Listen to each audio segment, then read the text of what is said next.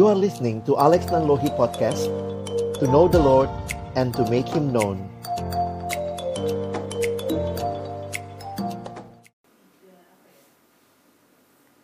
Mari sama-sama kita berdoa sebelum kita membaca merenungkan firman Tuhan. Kami datang di dalam ucapan syukur siang hari ini buat kesempatan yang Tuhan berikan bagi kami untuk bersekutu memuji memuliakan namamu. Kami telah menaikkan setiap pujian kami, doa kami, dan tiba waktunya bagi kami untuk membuka firman-Mu ya Tuhan. Karena itu kami mohon ketika kami membuka firman-Mu, bukalah juga hati kami. Jadikanlah hati kami seperti tanah yang baik. Supaya ketika benih firman-Mu ditaburkan boleh sungguh-sungguh berakar, bertumbuh, dan berbuah nyata di dalam hidup kami. Berkati hambamu yang menyampaikan setiap kami yang mendengar, Tuhan tolonglah kami. Agar kami bukan hanya jadi pendengar-pendengar firman yang setia, tapi mampukan dengan kuasa dan pertolongan dari rohmu yang kudus, kami dimampukan menjadi pelaku-pelaku firman-Mu di dalam kehidupan kami. Bersabdalah ya Tuhan kami anak-anak-Mu, sedia mendengarnya di dalam satu nama yang kudus, nama yang berkuasa, nama Tuhan kami Yesus Kristus. Kami menyerahkan pemberitaan firman-Mu. Amin. Shalom, selamat siang Bapak Ibu yang dikasihi dalam Tuhan Yesus Kristus. Kesempatan ini sama-sama kita akan berenungkan satu tema yang diberikan kepada kita dipanggil untuk menghadirkan Allah.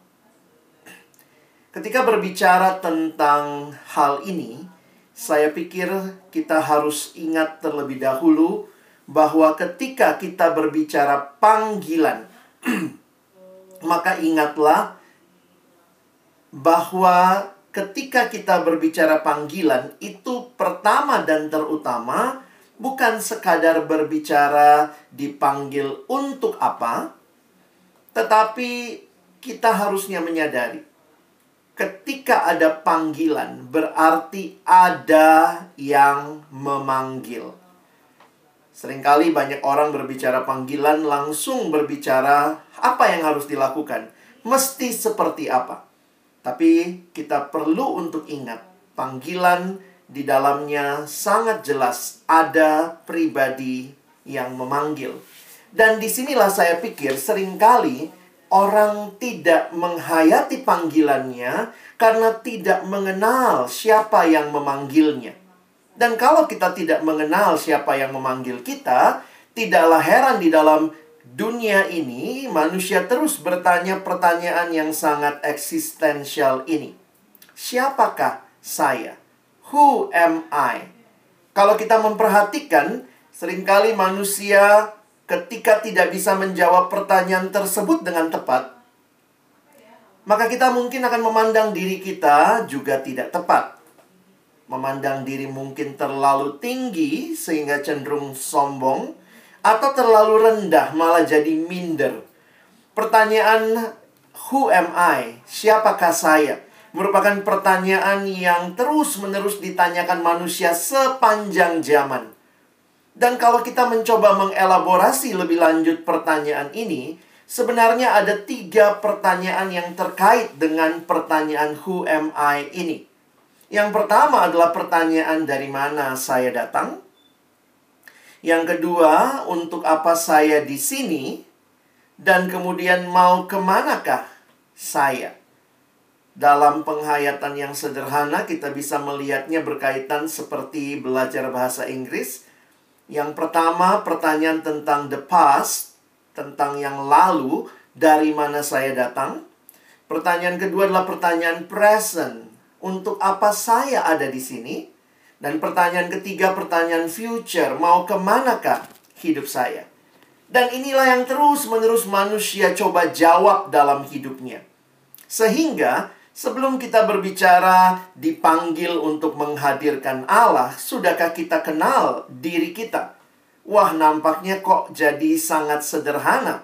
Hal ini bukan uh, apa ya? Kalau kita lihat banyak yang mengatakan, "Wah, ini perjalanannya anak remaja, Pak." kalau tanya tentang identitas diri.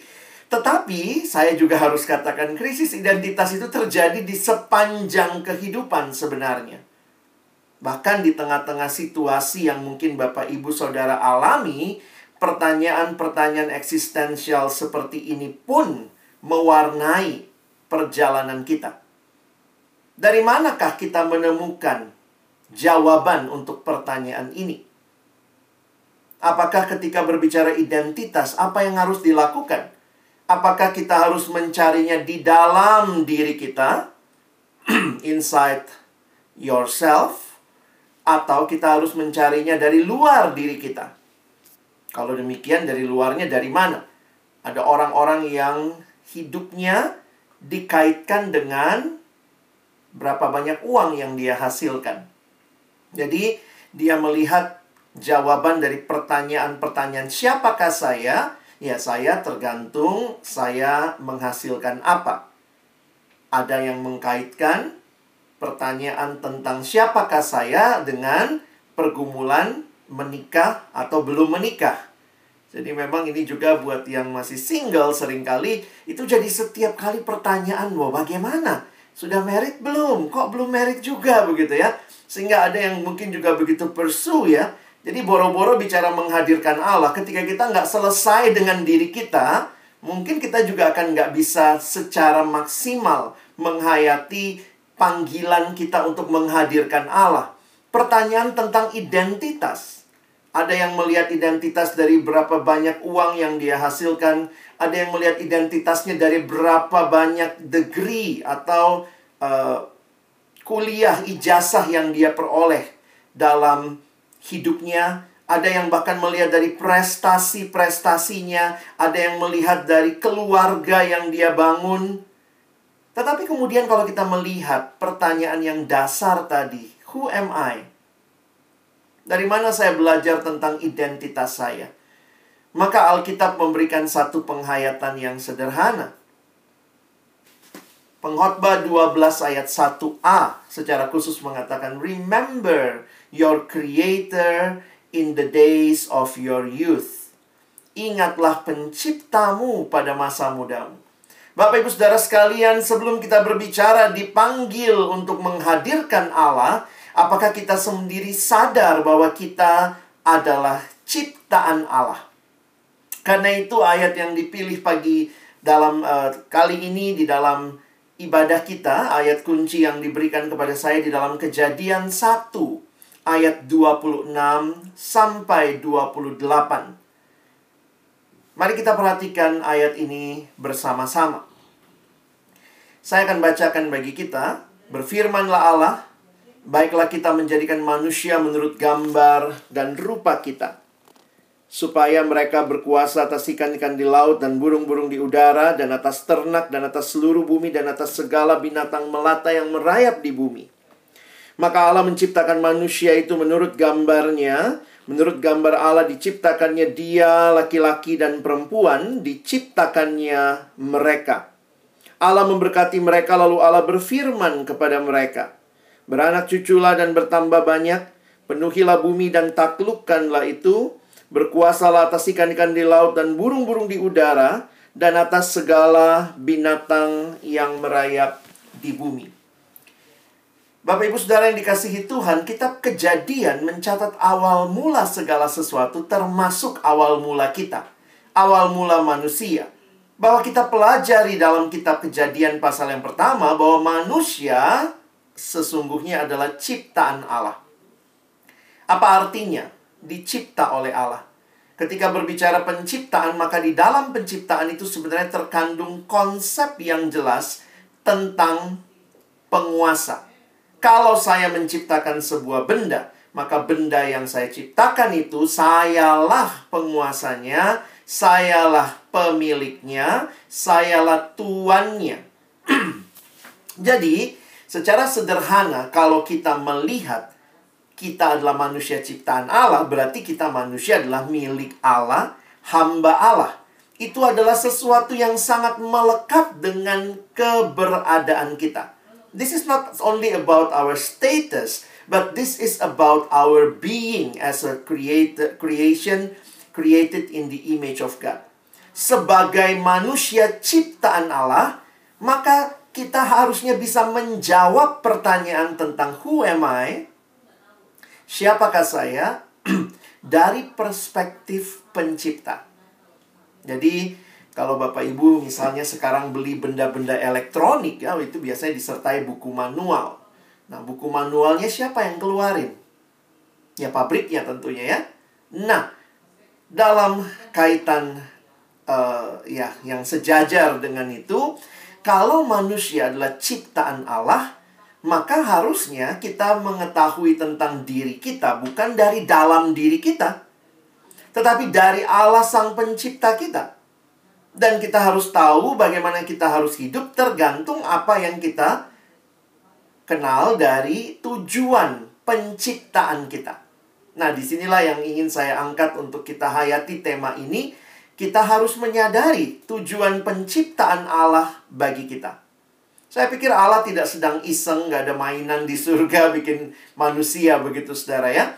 Tetapi ini dikaitkan dengan satu tujuan yang mulia. Nah karena itu, mungkin pertanyaannya kita rajin nggak ya baca buku manualnya ya? Wah Alkitab buku manual kita. Kalau kita ciptaan Allah, maka rajin-rajin baca, baca buku manualnya supaya tahu harus seperti apa menggunakan hidup yang dicipta Tuhan. Nah, bagian yang menarik untuk kita perhatikan di dalam kejadian 1 ayat 27, istilah ini muncul ya, maka Allah menciptakan manusia itu menurut gambarnya. Menurut gambar Allah, diciptakannya dia, laki-laki dan perempuan, diciptakannya mereka. Di dalam terjemahan berbahasa Inggris, So God created man in his own image, in the image of God. Mari Bapak Ibu saya ingin mengajak kita renungkan sebentar tentang image of God ini dalam satu perspektif uh, uh, ayat-ayat yang kita baca, ya. Nah, karena itu mungkin pertanyaannya apa spesialnya? What makes you special about being created in the image of God? Nah, mari kita akan lihat sebentar. Saya mau ajak kita melihat ayat-ayat di atasnya. Kita mulai dari kejadian 1 ayat 11. Berfirmanlah Allah, hendaklah tanah menumbuhkan tunas-tunas muda, tumbuhan-tumbuhan yang berbiji, segala jenis pohon, buah-buahan yang menghasilkan buah yang berbiji supaya ada tumbuh-tumbuhan di bumi, jadilah demikian.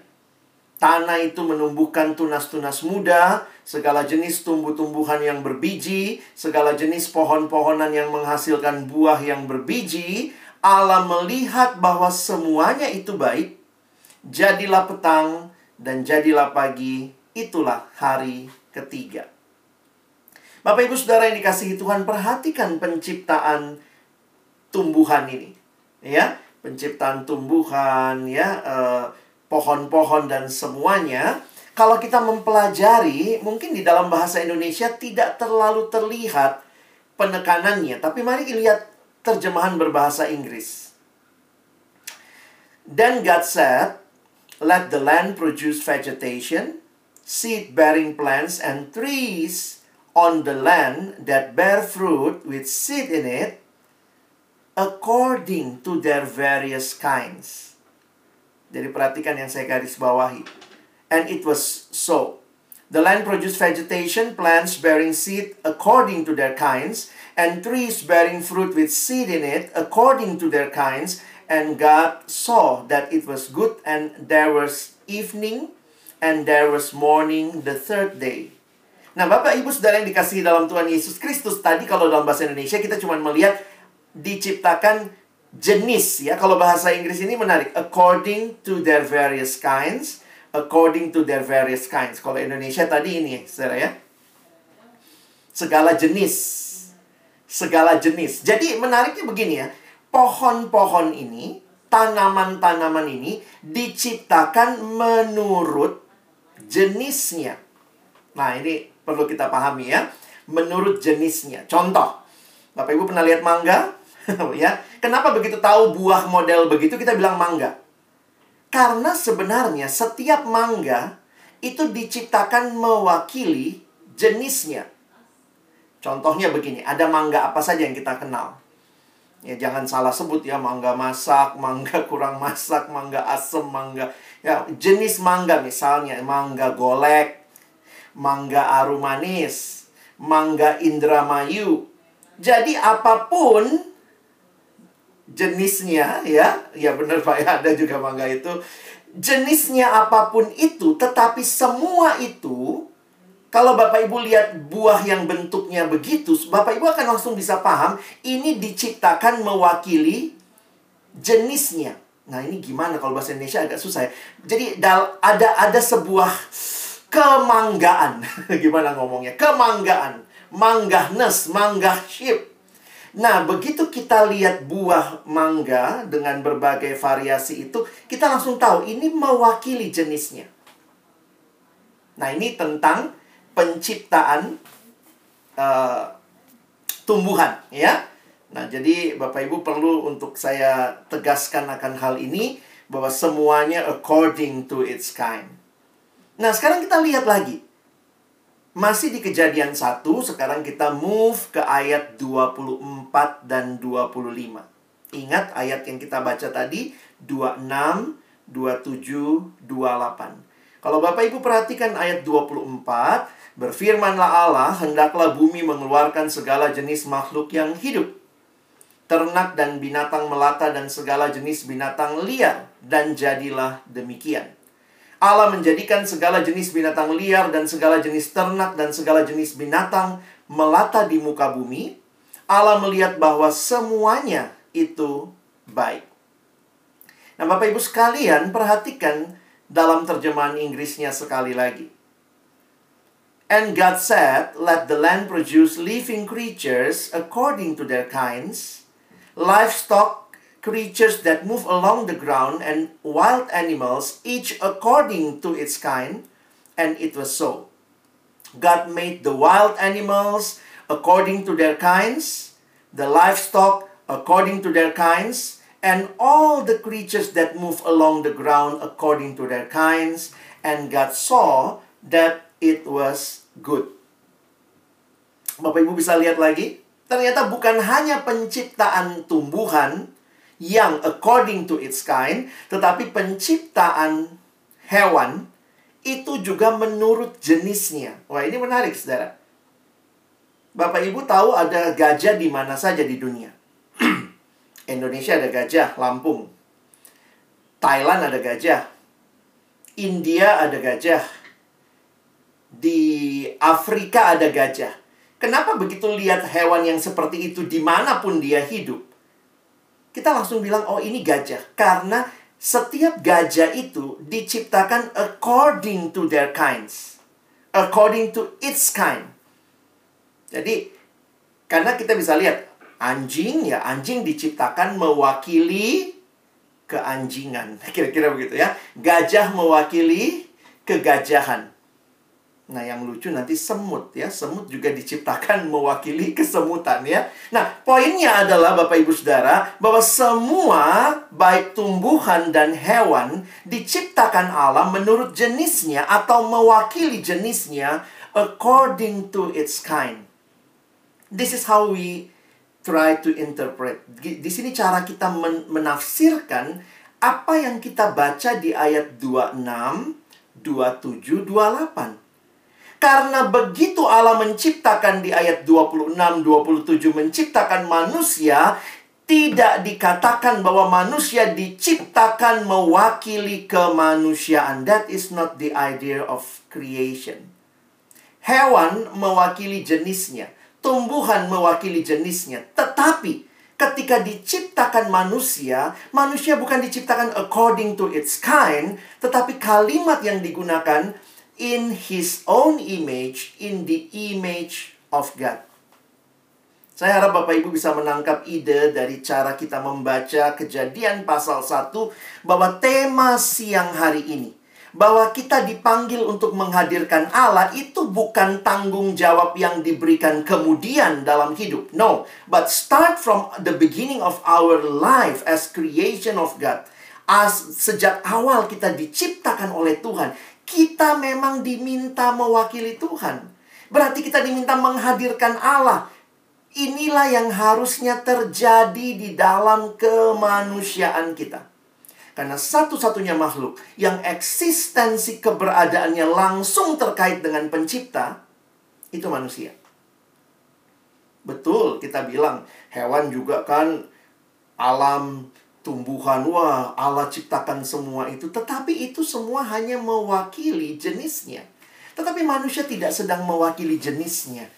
Kitalah makhluk satu-satunya yang diciptakan menurut gambar Allah dan mewakili Allah karena itu harusnya kita menghadirkan Allah. Jadi ini bukan tugas yang tambahan karena Bapak Ibu guru Kristen di sekolah Kristen maka mesti menghadirkan Allah. Nanti kalau ngajar mesti sebut-sebut Tuhan. Nanti kalau misalnya melakukan sesuatu mesti uh, bisa berintegritas. Kita ini sekolah Kristen. No itu bukan sekadar tambahan next berkaitan dengan job desk. But that is our calling start from the beginning God created us. Itu sangat-sangat mendasar mengerti siapa saya di dalam penciptaan. Jadi ini jadi hal yang menarik yang saya ingin kita refleksikan sedikit. God created man in his own image. Di sini menunjukkan bahwa penciptaan manusia yang berbeda dari ciptaan lain menunjukkan betapa spesial dan berharganya manusia sebagai ciptaan Allah dibanding ciptaan lain. Kadang-kadang orang pikir apa bedanya ya? Enggak, beda sekali saudara. Lalu gambar Allah hadir dalam diri setiap manusia dan hal itu memberikan sebuah dasar yang pasti bagi martabat kita. Jadi martabat itu bukan sesuatu yang saudara perjuangkan dalam hidup. Oh, ada budaya-budaya tertentu bilang gitu ya, nanti berhasil kalau kamu sudah mencapai ini, mencapai itu. Orang tua juga suka begitu Bapak Ibu ya. Wah, terima kasih Bapak Ibu guru. Anak saya sekarang sudah jadi orang. Emangnya tadinya monyet manusia sebagai manusia sudah sejak awal martabatnya itu karena Tuhan ciptakan kita segambar dan serupa dengan Dia, itu sesuatu yang kita miliki sejak awal. Karena itu image of God mendeskripsikan kehidupan manusia dalam relasinya dengan Allah dan dia juga relasi dengan sesama dan ciptaan yang lain. Jadi menarik sekali Bapak Ibu untuk memperhatikan bahwa manusia ciptaan Allah maka identitas kita sebenarnya tentang siapa saya itu dari luar diri kita. Ya. Saya nggak sepaham dengan Mariah Carey yang nyanyi ya Look inside you and be strong that the hero lies in you. No, we are not finding our identity inside ourselves. No. We find from outside. Tapi outside-nya juga jangan salah bukan dari uang, bukan dari jabatan, bukan dari kedudukan, but from our creator. Bapak Ibu berharga bukan karena Bapak Ibu menghasilkan uang.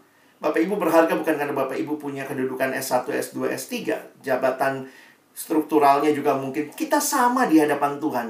It's from the God our creator. Nah, jadi kalau sudah sedalam ini penghayatan kehadiran kita, ya sedar, sederhana Bapak Ibu ya. Bagaimana respon kita? Your identity and purpose come from God. Kita tuh mewakili Allah, saudara. Identitas kita itu melekat sejak kita dicipta. Dan ini yang Tuhan ingatkan dalam bukunya yang ditulis oleh uh, uh, uh, sebuah buku yang ditulis oleh Bapak Richard Pratt dalam satu bab membahas kejadian satu, dia mengatakan our true identity is at the same time. Kita mesti ingat, pertama, kita image of God. Nah, lihat yang di uh, caps lock di situ itu kata image. Maksudnya apa? Kita tuh cuma gambar Allah. Kita tuh bukan Allahnya. Kita cuma gambarnya Allah. That's why we need to be humble.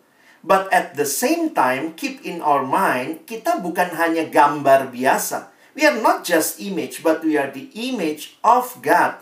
So at the same time, we have our dignity. Jadi, memiliki kedua hal ini secara bersamaan. Karena kita tahu, kita menghadirkan Kristus bukan dengan arogan, tetapi kita pun menghadirkan Kristus dengan elegan dan tentunya terkait dengan diri kita. Karena self identity kita itu not gain, bukan sesuatu yang kita capai, tetapi sesuatu yang kita diberikan sejak awal oleh pencipta kita. Jadi uh, khotbah ini saya bukan hanya tujukan sama anak-anak SMP, SMA, sering kali saya bawakan tentang identitas, saya juga harus katakan ini buat kita. Kita juga kadang-kadang lupa diri ya. Kita pikir nanti kalau sudah mencapai sesuatu baru kita diakui dan itulah cara dunia ya mengakui kita. Prove something then you are something. But in in God no, you are already something. Ya, kita someone in Christ, kita accepted, kita love, kita precious, then live out our identity. Nah, inilah yang kita kembali diingatkan. Jadi menghadirkan Allah Bapak Ibu Saudara itu bukan sesuatu tambahan buat hidup kita, apalagi karena kita di sekolah Kristen, apa-apa kebaktian, mau ini kebaktian, mau itu kebaktian, doa, itu sesuatu yang kita dipanggil untuk itu. Kita unik, kita berharga, dan ini dinyatakan dalam ayat-ayat yang terkenal seperti Yesaya 43, engkau berharga di mataku dan mulia dan aku ini mengasihi engkau. Tuhan yang ngomong ini ke Israel dan saya yakin bagi kita semua yang ter, terpanggil di dalam panggilan menjadi Israel Israel rohani saat ini ayat ini juga berlaku bagi kita. Yesaya 43 ayat 7. Sebab semua orang yang disebutkan dengan namaku, lihat tujuannya, yang diciptakan, ya, yang kuciptakan untuk kemuliaanku. Jadi ketika Bapak Ibu Saudara dan saya hadir dan kehadiran kita itu memuliakan Tuhan, maka itu secara nyata Allah dihadirkan. Kehadiran Allah yang boleh nyata lewat pikiran, perkataan, pekerjaan kita, kita arahkan untuk kemuliaan Tuhan. Saudara saya ingat ayat sederhana Paulus mengatakan di 1 Korintus 10 ayat 31, jika engkau makan atau jika engkau minum, lakukanlah untuk kemuliaan Tuhan. Jika engkau makan, minum, lalu ada kalimat lagi, dan melakukan sesuatu yang lain. Bapak Ibu saya sempat mikir lama gitu ya. Itu kan kalau kata anak sekarang tuh receh banget ya. Makan untuk kemuliaan Tuhan. Minum untuk kemuliaan Tuhan. Kalau makan dan minum saja yang begitu sehari-hari untuk kemuliaan Tuhan, Nggak mungkin lah pekerjaan kita untuk kemuliaan diri, cari pasangan untuk kesenangan pribadi. Please reconsider, rethinking ya. Ini bukan sekadar tambahan dalam hidup. Hal yang paling basic untuk kemuliaan Tuhan, maka tentunya hal-hal yang lain pun kita harus rangkai di dalam, kita bingkai ulang dengan tujuan memuliakan Allah. Ketika kita hadir, apakah orang bisa melihat Kristus yang hadir melalui kehadiran kita? Melalui cara kita berpikir, bertutur kata, cara kita menyatakan diri kita ya. Kadang-kadang kita suka nyanyi gitu ya. Uh, Kulihat di wajahmu kemuliaan Allah. Saya pikir itu sebenarnya manusia. When we look at one another, we can see God's glory. Dan tentunya bagi kita yang sudah diselamatkan dari dosa, Harusnya kita yang membawa. Bapak Ibu, kita ini ini menarik ya. Tuhan itu bukan kurang mulia. Tuhan nggak kurang mulia lalu suruh kita, ayo muliakan aku, muliakan aku. Tidak. Tetapi seperti, ya saya suka penggambarannya uh, bulan sama matahari ya. Uh, bulan kan katanya tidak bercahaya ya, begitu ya pelajaran kita. Cahayanya dapat dari mana? Dari matahari. Kalau kita bisa bercahaya, ingatlah kita bukan sumber terang itu. Hanya kalau kita punya relasi dengan sumber terang itu, maka melalui hidup kita, kita merefleksikan kemuliaan Tuhan. Tuhan memilih Bapak, Ibu, Saudara, dan saya untuk memuliakan Dia, untuk merefleksikan kemuliaan Dia. So, our identity is from God. Dan terakhir, our purpose. Menarik sekali untuk kita memperhatikan ayat selanjutnya, ayat 28 ya. Dikatakan uh, penuhi bumi ya. Uh, beranak cuculah bertambah banyak penuhilah bumi itu sebuah tanggung jawab dan saya pikir kita pun sedang dalam tanggung jawab itu menaklukkan bumi studi belajar itu kan salah satu upaya menaklukkan bumi ada ilmu dengan terstruktur kita mengajar anak-anak supaya mereka bisa hidup mendapatkan hidup dari bumi milik Allah ini. Jadi sebenarnya tanggung jawab pendidikan dalam mandat budaya ada di ayat 28 ini. Be fruitful and become many, fill the earth, taklukkan bumi, berkuasalah. Dan ini bukan sesuatu yang sekali lagi ditambah kemudian. Ini sejak awal sebagai orang-orang yang dipanggil menghadirkan Allah, karena itu terkait dengan identitas kita, maka kita dipanggil mengerjakan misi Allah. This is not our mission, it's God mission. Menarik sekali tema Bapak Ibu adalah jadi kawan sekerja. Nah, Tuhan panggil kita jadi kawan sekerja. Kawan sekerja Allah artinya sepakat bersama dengan Allah. Allah di satu pihak, kita di pihak lain Allah yang inisiatif menjadikan kita kawan sekerjanya. Dan luar biasa kalau begitu, Allah mengerjakan bagiannya dan Allah pula memberikan kemampuan kepada kita menjadi kawan sekerjanya. Bapak Ibu sudah lewati satu semester ini. Ini ibadah terakhir yang bersama di tahun pelajaran ini. Mari kita patut uh, bersyukur ya, kita dijadikan kawan sekerja Allah menghadirkan kerajaannya kepada murid-murid kita ya kiranya mereka bisa melihat ya iya ya inilah yang dinyatakan oleh Bapak Ibu guru, mungkin staf yang ada melalui pelayanan kita, melalui pendidikan yang kita berikan, mereka bisa mengenal siapa Allah yang memanggil Bapak Ibu menghadirkan dia. Dan tentunya untuk ke depannya kita berasa ber, berusaha sungguh-sungguh untuk jadi mitra yang bisa dipercaya bagi kemuliaan Tuhan. Kalau Bapak Ibu semester yang baru nanti dimasuki, mari masuki itu dengan juga hati yang berserah kepada Tuhan. Apa hal yang menarik yang saya ingin ingatkan di akhir dari khotbah ini? Bicara tanggung jawab ini, ada hal yang menarik yang dituliskan oleh sebuah uh, buku yang saya kutip di sini ya. Dia mengatakan ingat God's ownership. Betul kita rekan sekerja Allah, tapi ingat jangan sombong juga Bapak Ibu ya. God's ownership bagian kita stewardship. Jadi Allah pemiliknya, kita penata layan. Makanya kalau lihat di Alkitab, kita satu waktu akan kasih pertanggungjawaban atas semua milik Allah yang dipercayakan untuk Bapak Ibu dan saya lakukan penata layanannya. Nah, kalau demikian, maka kalau ownershipnya, stewardshipnya, maka sesungguhnya pada akhirnya yang harusnya dimuliakan bukan stewardnya ya. Harusnya pada akhirnya ownernya yang dimuliakan ya. Everything for God's glory. Bapak Ibu dan saya dipanggil menghadirkan Allah. Tapi ingat bukan untuk kemuliaan kita.